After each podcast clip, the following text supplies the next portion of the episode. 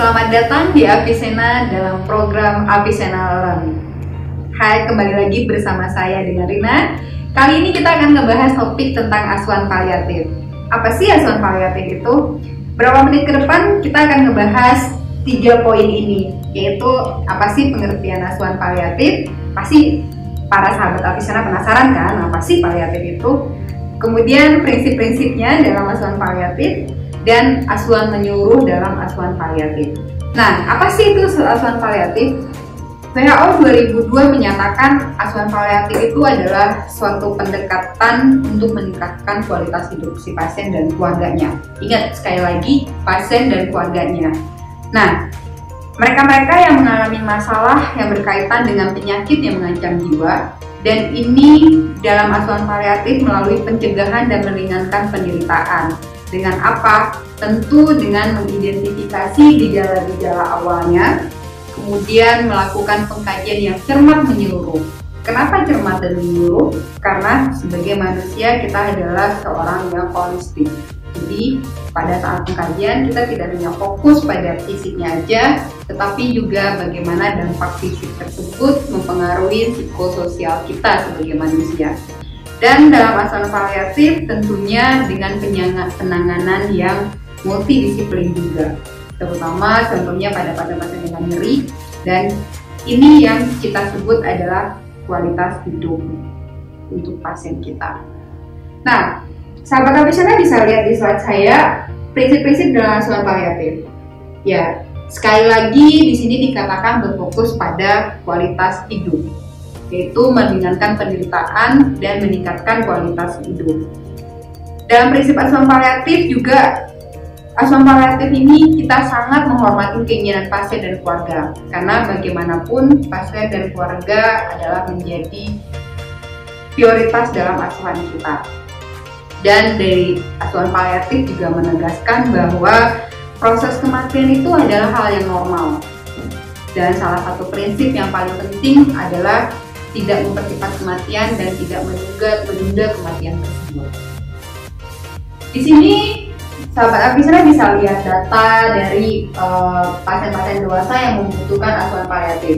Di slide ini kita bisa lihat prioritas bahkan data yang paling tinggi itu adalah dengan penyakit kanker itu ada sekitar 25,93 persen dan paling utama presentasinya terjadi pada pasien-pasien dengan gangguan jantung atau kardiovaskular urutan ketiga itu ada pada penyakit kronik obstruktif uh, apa uh, penyakit menahun atau gangguan paru menahun.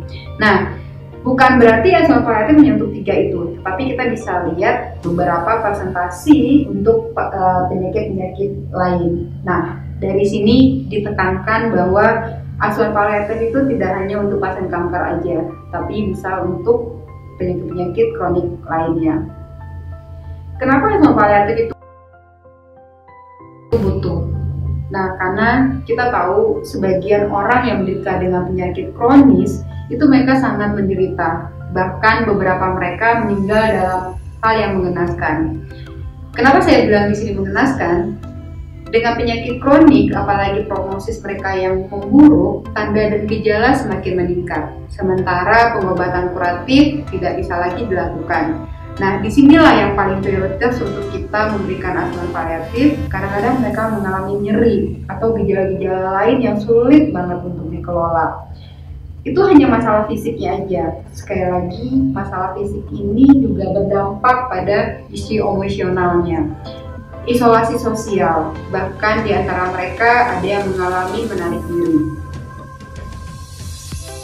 Ini beberapa uh, gejala-gejala di enam bulan terakhir di kehidupan pasien-pasien dengan penyakit kronik. Dari slide ini, teman-teman sahabat Apisana bisa melihat paling tinggi itu adalah nyeri dan dari sini bisa kita lihat betapa nyeri itu membuat kualitas hidup pasien kita benar-benar terganggu. Ada beberapa daftar penyakit yang menurut WHO uh, eh, termasuk membutuhkan asuhan paliatif. Salah satunya adalah uh, sahabat lapisnya bisa lihat sendiri, ada kanker, Alzheimer, penyakit jantung, sirosis hepatis, HIV dan AIDS bahkan gagal ginjal kronis dan juga radang sendi bahkan TB. Nah, untuk anak-anak sendiri yang membutuhkan asuhan paliatif juga hampir-hampir mirip. Ada kanker, penyakit kardiovaskular, dan HIV/AIDS juga.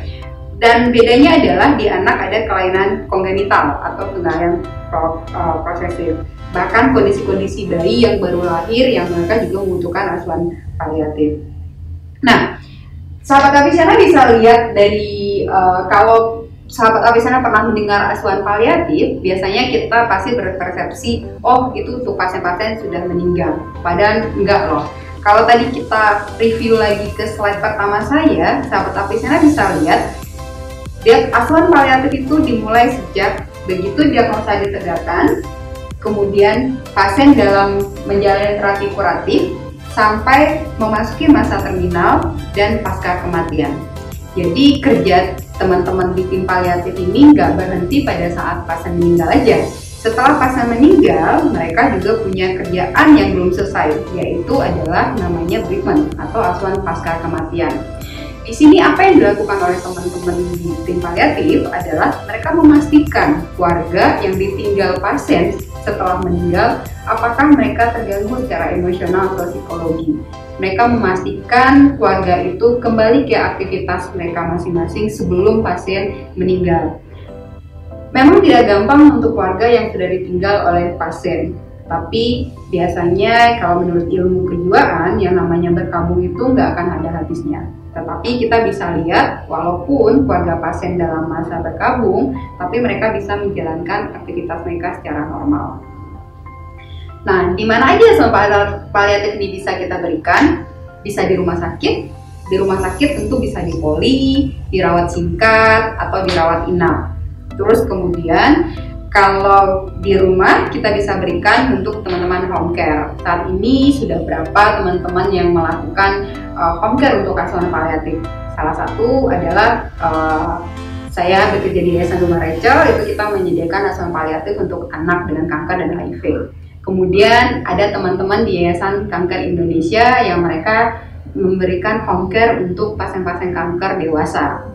Nah, di Indonesia yang belum kita punya adalah hospice care. Saya rasa sahabat Alpesena mungkin baru mendengar apa sih hospice care. Mungkin nanti kita bisa ketemu di materi selanjutnya. Kemudian asuhan paliatif juga bisa diberikan di tempat-tempat praktek mandiri keperawatan atau di praktek-praktek klinik pertama. Nah, asuhan menyeluruh. Dalam asuhan paliatif, kita nggak bisa lepas dari grafik yang ada di depan ini. Seperti di slide pertama, Asuhan paliatif tidak hanya fokus pada fisiknya saja, tetapi bagaimana gejala fisik ini mempengaruhi psikologis si pasien, mengaruhi psikososialnya, spiritualnya. Nah, seperti apa sih?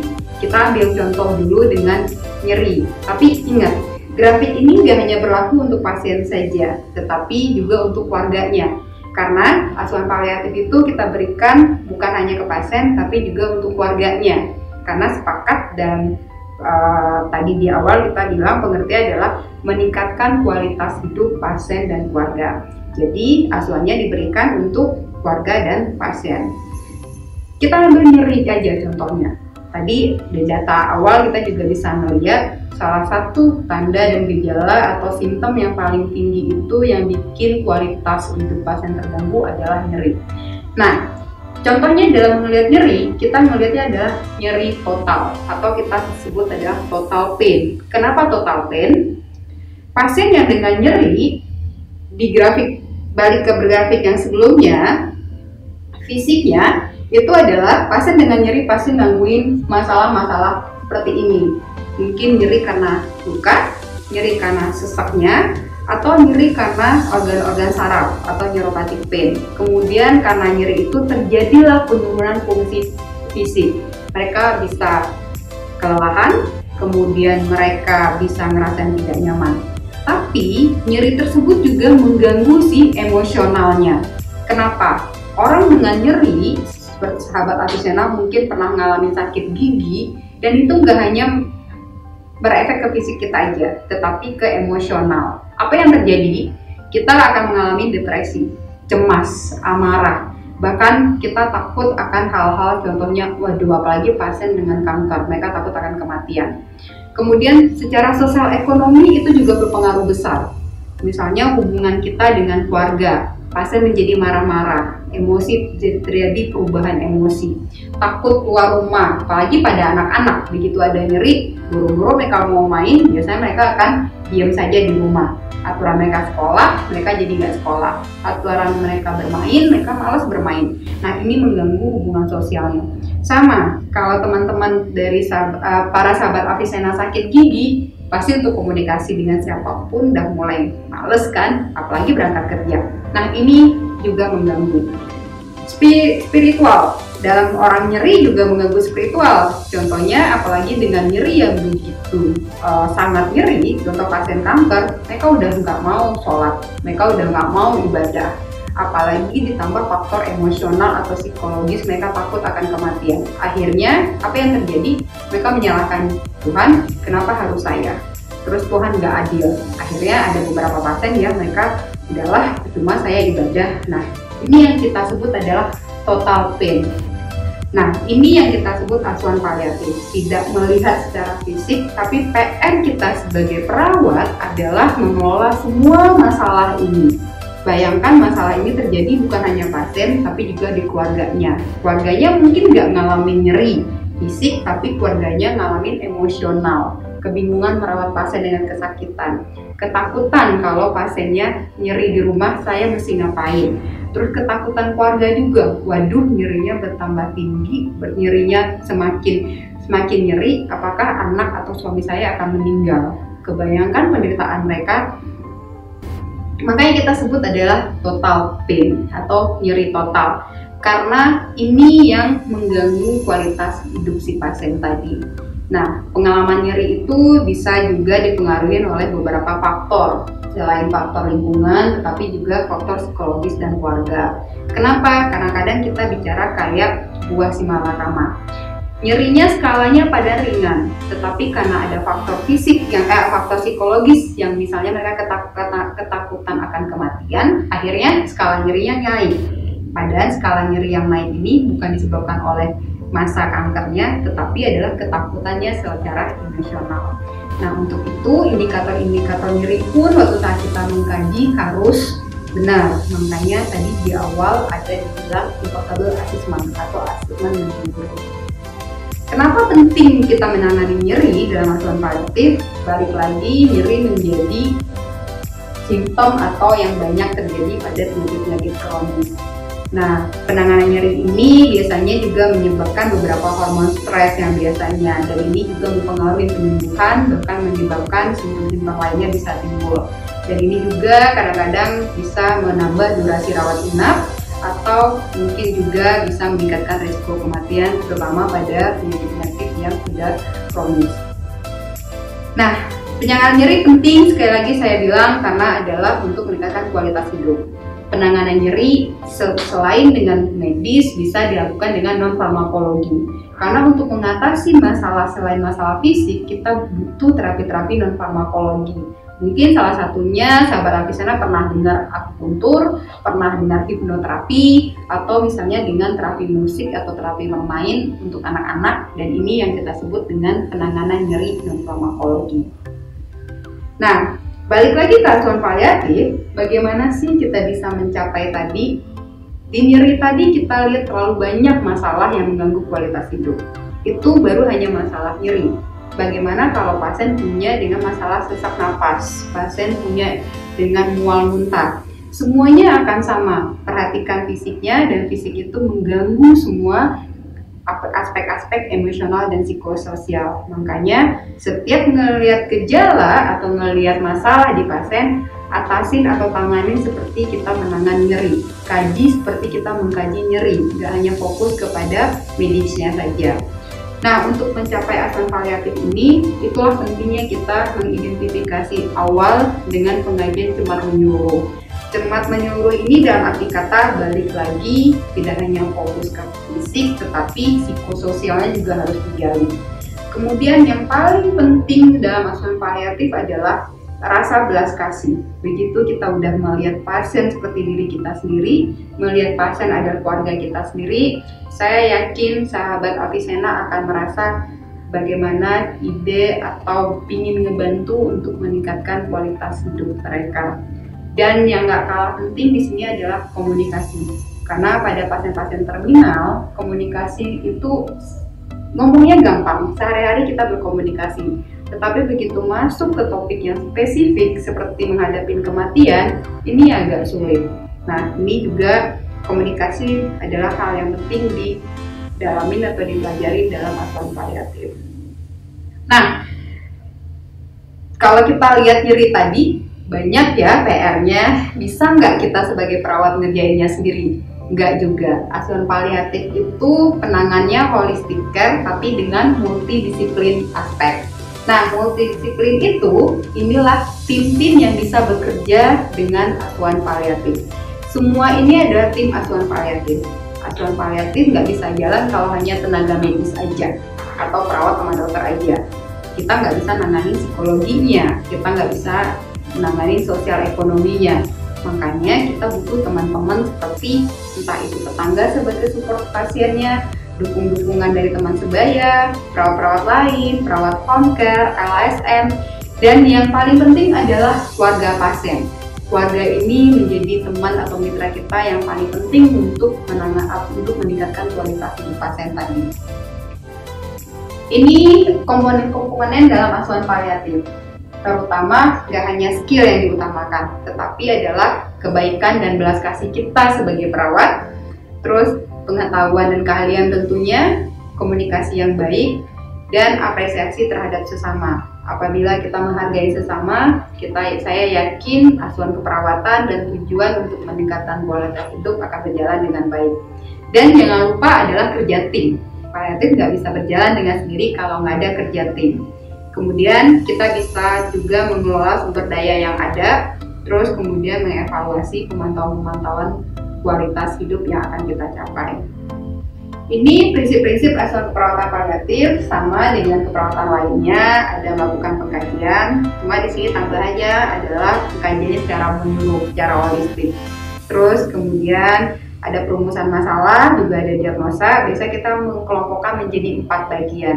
Medikalnya, perawat keperawatan, fungsional, dan psikolog, sosial, dan spiritual. Kalau kita lihat swab kalau sahabat artisanal lagi dinas catatan swabnya itu di, kalau kita jalan paliatif jangan lupa dimasukin adalah pengkajian tentang psikososial dan spiritual. Karena selama ini kita selalu bilang pengkajian keluhan aja simptom aja. Kita lupa akan psikososialnya juga terganggu nah dari situ sudah dapat pengkajian menyeluruh udah dapat data udah dapat masalah baru kemudian kita merencanakan tindakan untuk pasiennya. Dan jangan lupa setelah kita tindakan kita evaluasi lagi. Balik lagi dari awal asesmen lagi rencana dirumuskan masalah rencana tindakan implementasi evaluasi. Dan ini adalah terus-terus uh, berkesinambungan. Nah intinya adalah tujuan asuhan paliatif adalah untuk meningkatkan kualitas hidup pasien dan keluarganya dan ini sahabat Apisana bisa lihat beberapa perkembangan asuhan paliatif di Indonesia.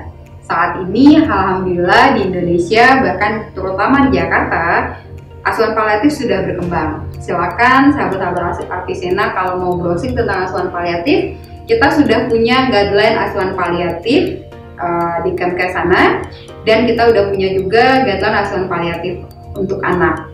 Dan ingat Surabaya pernah mencanangkan bebas nyeri 2010 dan itu adalah salah satu program paliatif juga. Kemudian ada Yayasan Rumah Reco yang mengerjakan asuhan paliatif home care untuk anak dengan kanker dan HIV dan ada asuhan paliatif uh, home care untuk pasien dewasa dengan kanker yang diselenggarakan oleh Yayasan Kanker Indonesia. Nah, saat ini semua rumah sakit pemerintah yang ada di Jakarta sudah terlatih asuhan paliatif dan mereka juga sudah mempunyai tim asuhan tim paliatif di rumah sakit mereka masing-masing. Ini ada beberapa referensi tentang asuhan paliatif yang sahabat Apisena bisa Google nanti. Oke, itu sedikit uh, tentang asuhan paliatif untuk hari ini. Bila sahabat Apisena ada pertanyaan atau ingin diskusi, silakan menghubungi kolom diskusi kita di web Apisena. Dan untuk hari ini terima kasih dan sampai ketemu di topik yang lain di berikutnya.